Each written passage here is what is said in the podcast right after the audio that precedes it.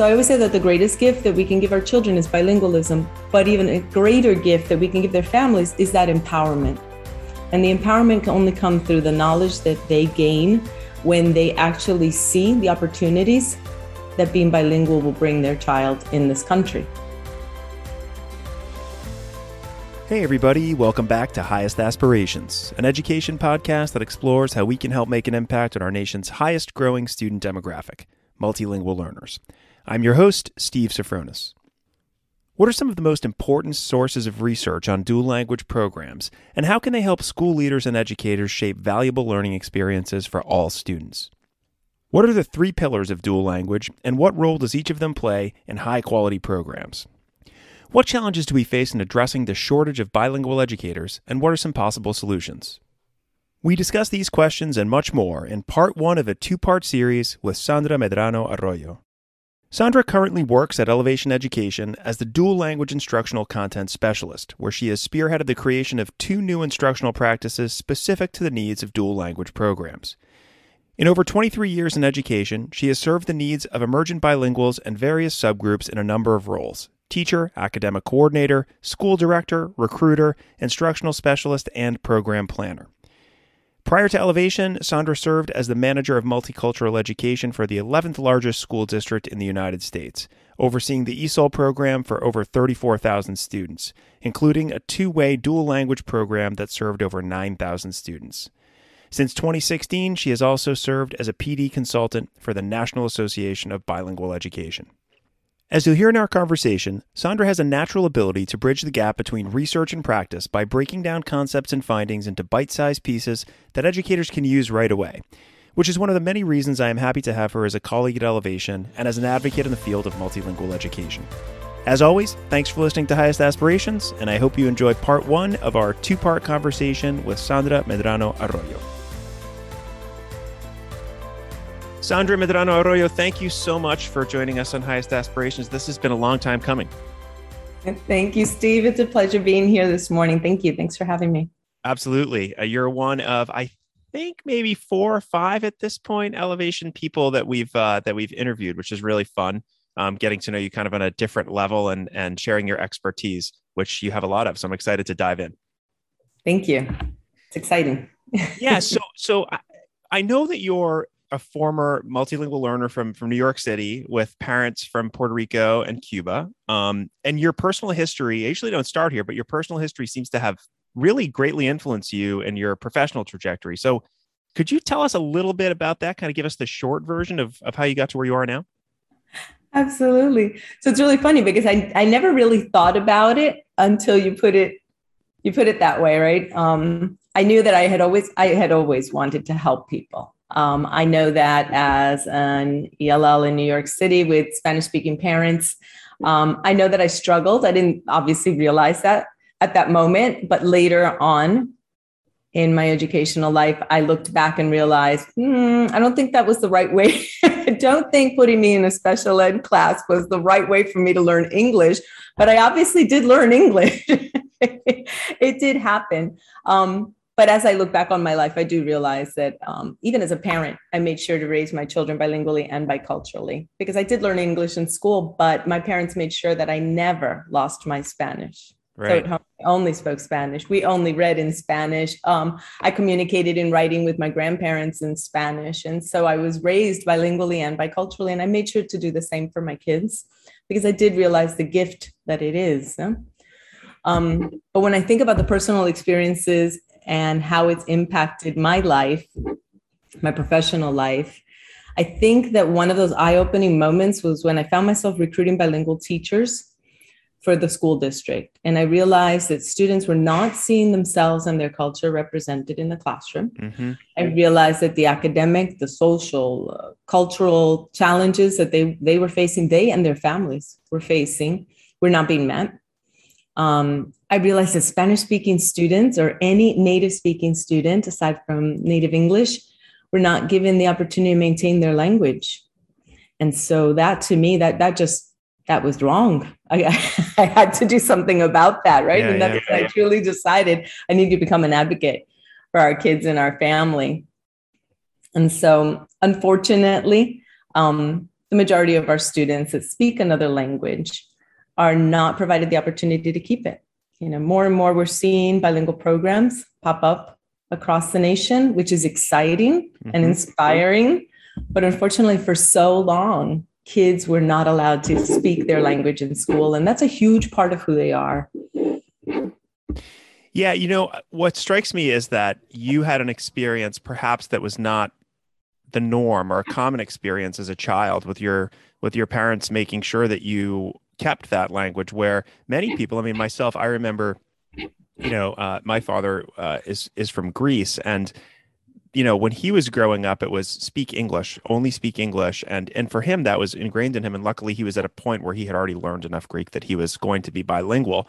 Um, but that died with with with with him. You know I, I never learned it because it was never prioritized for me. It was a different situation but for you to have that influence um, and be able to communicate and use your home language and value it right? And then see in schools when you started uh, working in schools that that wasn't happening and understanding the value of it. That's such a great connection to have and just the empathy that you must um, have brought with you must have been really really important for you and for the students that you served.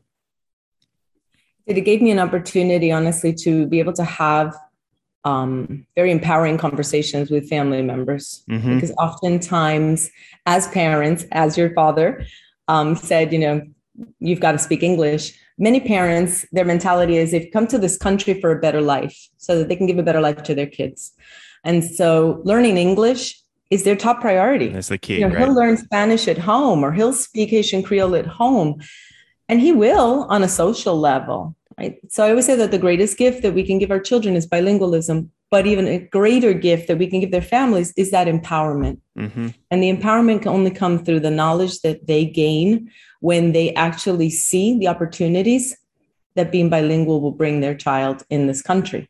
Right. You know, and, and throughout the world, right? And so just as many administrators who I'm sure are going to listen to this podcast, I had a lot of Spanish speaking parents resist that suggestion for their child to maintain their language in a dual language program, regardless of how many times I told them they're going to learn English. Mm-hmm. Yep, I yep. promise you.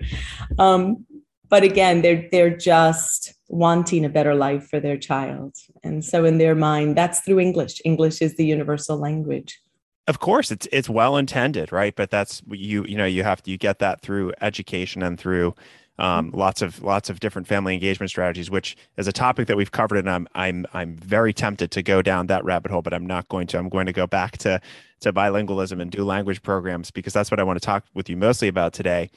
Um, one thing that I've really appreciated about about your perspective and something that I talk a lot about in the podcast and I talked a lot about as a teacher and I talked a lot about when I was at the Harvard Graduate uh, School of Education doing a lot of research is this gap between research and practice. And you really, you and a lot of others, I think, really have the ability to bridge that gap. And so I, I want to kind of get into that a little bit. Um, you know, the the the Thomas and Collier study um, is a is a seminal piece in, in dual language research, but not all teachers, including me, uh, really know a whole lot about it. Um, and researchers don't necessarily understand in some cases how that actually plays out on a daily basis at school, or at least that's the perspective of many teachers who are looking at these folks like you're in your university or your ivory tower doing all this research, but how does it apply here?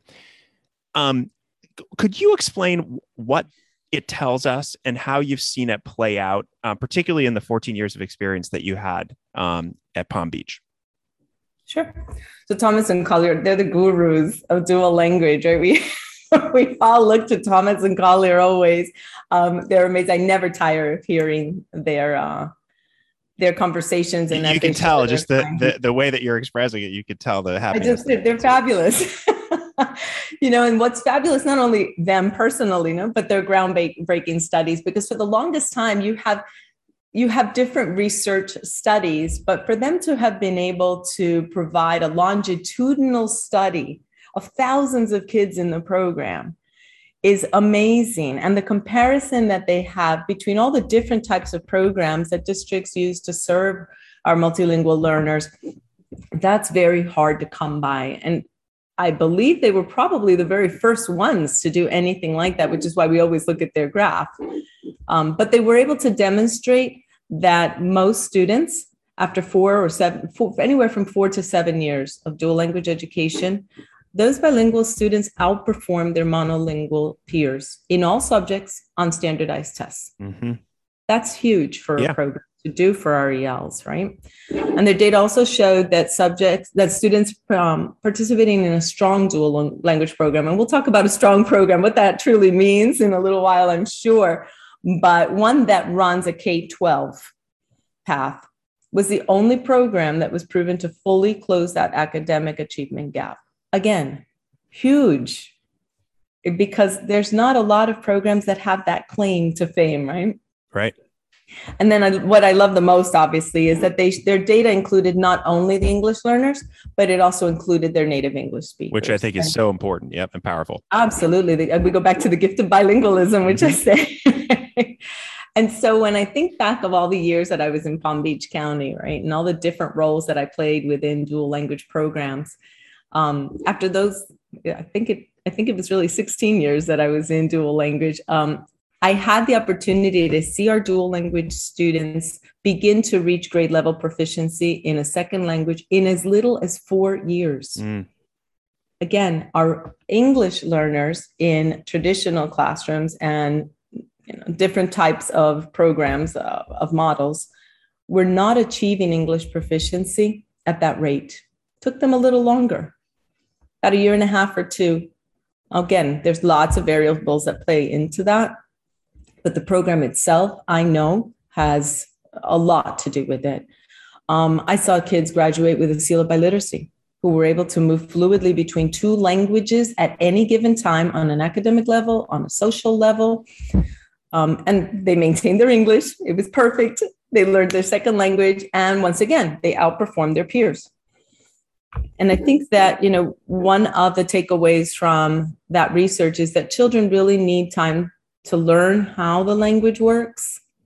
District administrators really need to look at um, different types of models and the demographics that they have and go out on a limb sometimes, take that mm-hmm. leap of faith and implement a program that perhaps at that moment doesn't doesn't you know they, they may not wrap their heads around exactly how will this look in a couple of years you know in testing grades as they move into middle school right. it is a leap of faith but the data will prove it i saw it i saw it in, in our school district yeah, I mean, and thanks for breaking that down in, such a simple way because you know, if you're like me and you're reading through that research, it can be a bit of a it can overwhelming. Yeah, uh, not a bit for me. I need it broken down like you just did. So I'm sure there are many people that find that helpful as well because having that research and having that proof in front of you when you take that leap of faith, which it is, right? And it, it seems in many ways to many people, particularly those who aren't well educated in this field through no fault of their own,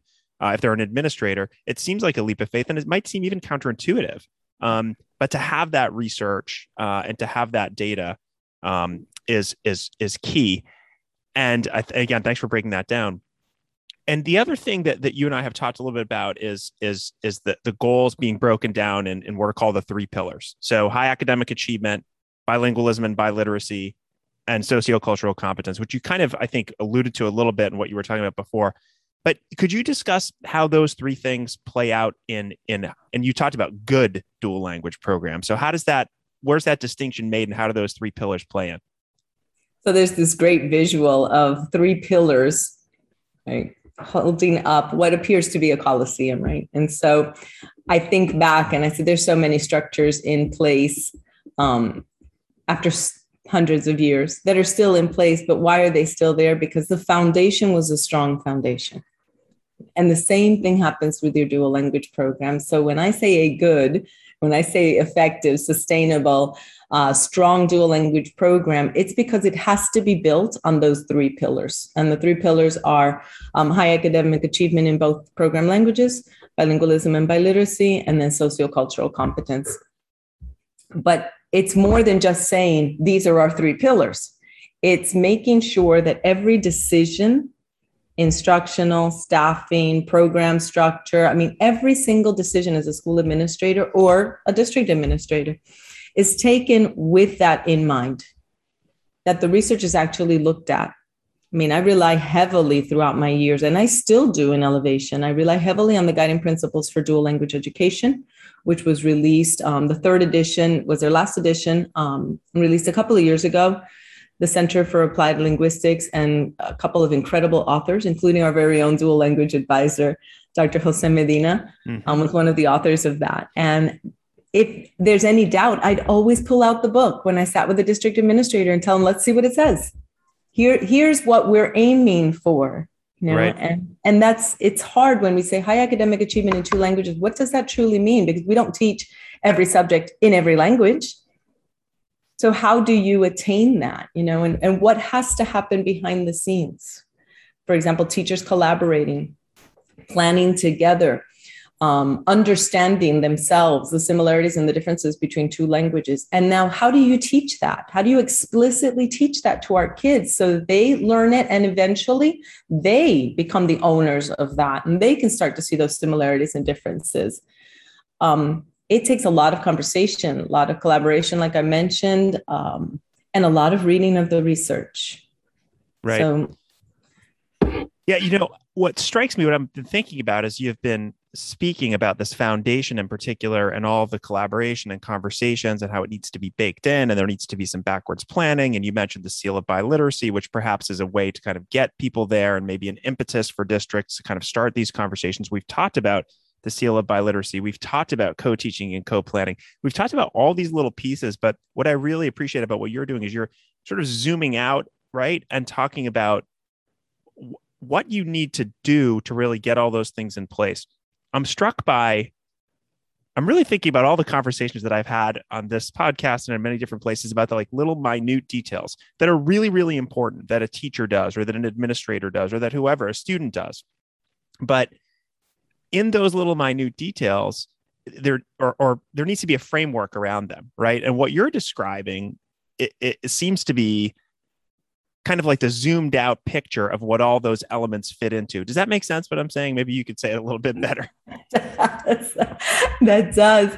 Um, yeah, I guess I zoomed out of our our graphic. is what I just well, Which is a good thing, though, right? Because you can't like all these little pieces that I feel like, and this is what I thought as a teacher many times. And I taught high school Spanish, right? So I wasn't teaching. Um, I wasn't teaching multi. Well, I was teaching students to to to to learn Spanish in an academic setting and I always felt like, boy, if the system was set up in a different way, I could really, really make some great changes. And I was given a tremendous amount of freedom as a teacher, which I always appreciated, but there were still limitations. So with this framework in place, right, it, I feel like all those little elements now are able to be they're able to be part of the recipe as opposed to just ingredients sort of sitting on the shelf. You know what I mean? Yeah. You know one of the questions that i've always used myself and, and anyone who's worked with me knows that i always ask that question well what does this look like? So when we say bilingualism and biliteracy well what does that look like? I know what it is. I can read about it but what does it look like in your classroom in your school in that district because it'll always look a little different. You know it's funny you mentioned ingredients because years ago i did a pd i used to do a pd and it was um, about taking you have basic ingredients for a cake right? So we've got basic ingredients that are necessary for a dual language program which are our three pillars. But then every school adds a little flavor. Maybe you like more chocolate. Maybe yeah. i want my filling to be dulce de leche. You know we're all going to add something a little different to it because that's what fits the demographics of the school the culture of the school um, you know having that community input also is huge and, and as district administrators and school administrators, we need to listen to them. They're our greatest advocates for these programs. And so every one of them will look different, but truly stepping back and saying, okay, so yes, I've got to ensure that our kids are bilingual and biliterate, but what does that look like? What does right. that mean for us? Yeah, I think that's great. It's highly contextualized depending on where you are. I mean, in so many different ways. I, I really like that recipe and ingredient model. I'm sort of channeling our colleague uh, Daniel Sabinsky, who's who's the master of making those kinds of analogies.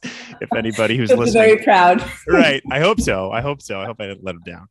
Um, okay, so another another key element of all this, right, that is a challenge is um, you know, you, you've just mentioned lots of the ingredients and lots of the research that makes this um, that makes this work and makes it tick, but we have a problem with finding teachers, right? Uh, that is, I've talked to a lot of people about that. Where it's something we're going to talk about in our impact uh, conference that's coming up in December.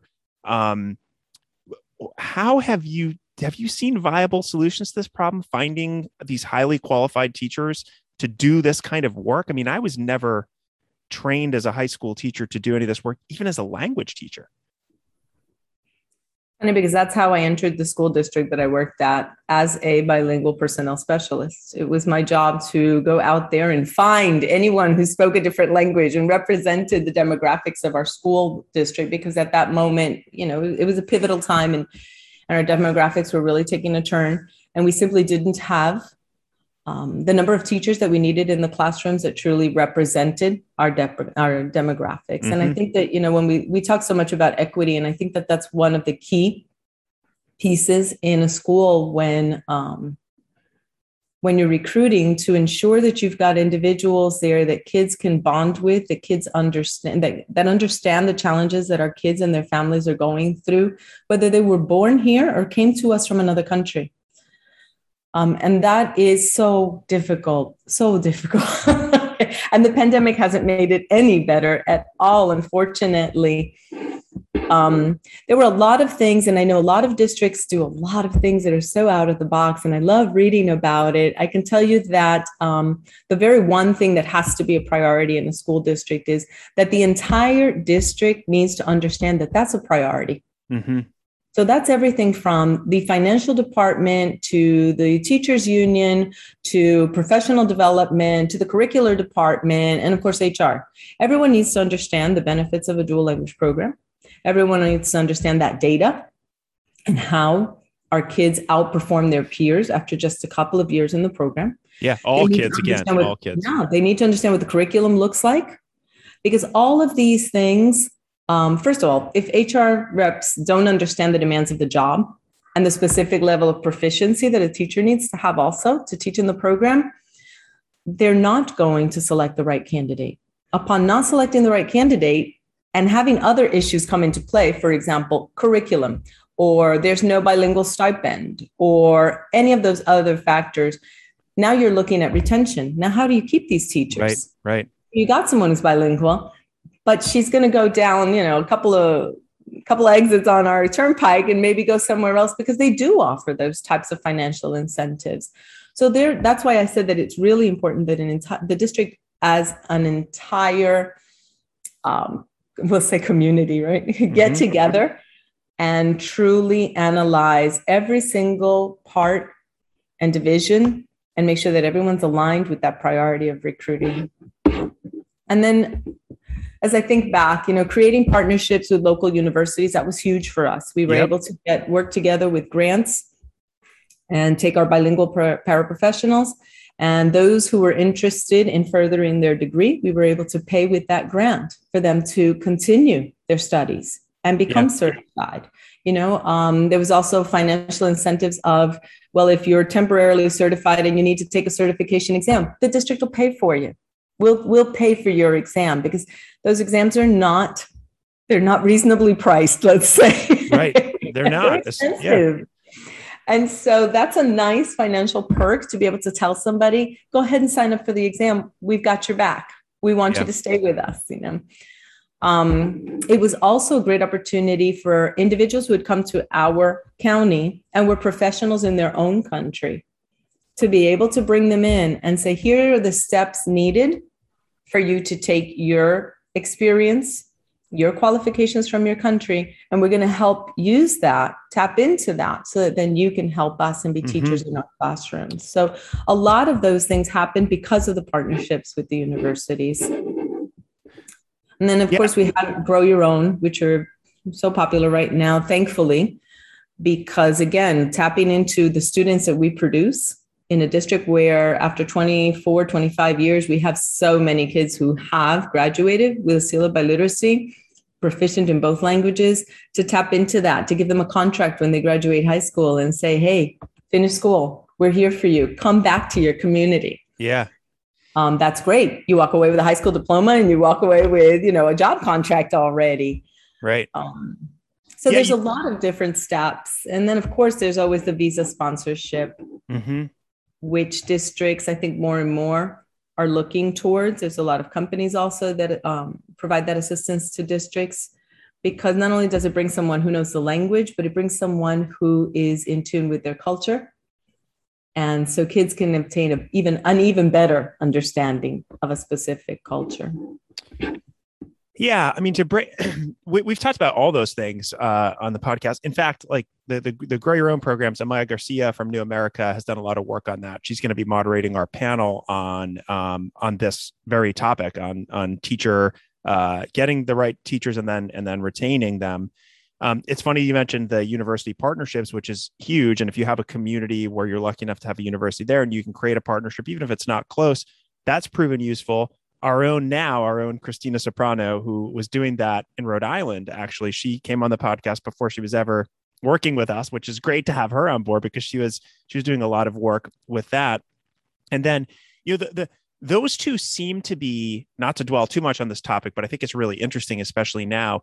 Those two seem to be pretty well received by everyone. The one that I've heard a variety of different things, and you just mentioned some positives about it, is the Visa sponsorships, where the concern there, right, is that most of those people are going to end up going back to their home countries, so the retention can be can be can be tricky, right?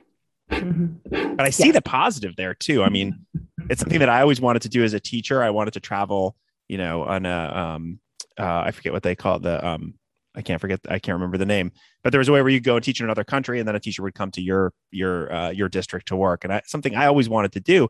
But I would have left. I would have gone to another school, and if I were a good teacher, say in wherever I was in Chile, and I had to leave, then they were stuck, and vice versa, right? So it's tricky. It is tricky. You know, one of the, the, my responses in the district used to be that there is no telling when you hire someone here locally that they're going to stay with you for three years either. Right, you're right. It's a good point. At the end of the day, we don't know because of so many other different factors, personal as well as professional, you know, that we we discussed in that other question. But um the visa sponsorship, so there's two ways of doing it. You can have teachers come to you as exchange teachers and um, stay up to three or five years. Every state has different uh, regulations around that and you know some of we had many of them fell in love and made a, yeah, a life yeah. here yeah. you know and and so you don't promote that but you don't stop that exactly you can't that's what they do. on the contrary you go to the wedding you celebrate with them and then, yeah. and then you you you know relish the fact that this teacher remained but there are um, other districts that have once again that leap of faith that commitment as a district as opposed to commitment as a school of saying you know what we're going to offer our visas and if our teachers work out and their evaluations you know for x number of years are satisfactory we're going to offer them the chance to stay.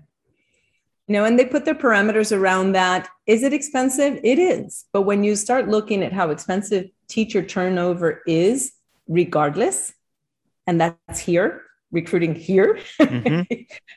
then it really doesn't look that expensive after all. Eh, but it does take a huge effort on behalf of a district. Yeah, I really appreciate your perspective there. I think you just kind of swayed me a little bit. I've heard a lot of people talk about the other side. And of course, just like everything else, it's going to have different sides and it's a debate worth having. Um, but the personal piece is, is is crucial. And like you said, while you don't promote, you just don't know what's going to happen with the teacher here, especially with the attrition rate that we see normally. So um, it's really interesting. And I think, you know, like you mentioned earlier, it's highly contextualized to where you are and what you need. But having those three options that you just lined up uh, as possibilities, um, certainly, certainly helpful. That's it for part one of this two part series of Highest Aspirations. In part two, we'll talk with Sandra about how we can help convince colleagues, families, and community members to become advocates for dual language programs, what it means to truly embrace biliteracy, and why embracing bilingualism is good for all students. As always, thanks for listening to Highest Aspirations. Thanks for listening to Highest Aspirations. If you liked our show, please be sure to join the ELL community at ellevationeducation.com slash ELL community, where you'll find all the episodes of Highest Aspirations and other resources to help educators maximize the impact on their English language learners. Also, let us know how we're doing by writing a review on iTunes or wherever you listen to your podcasts.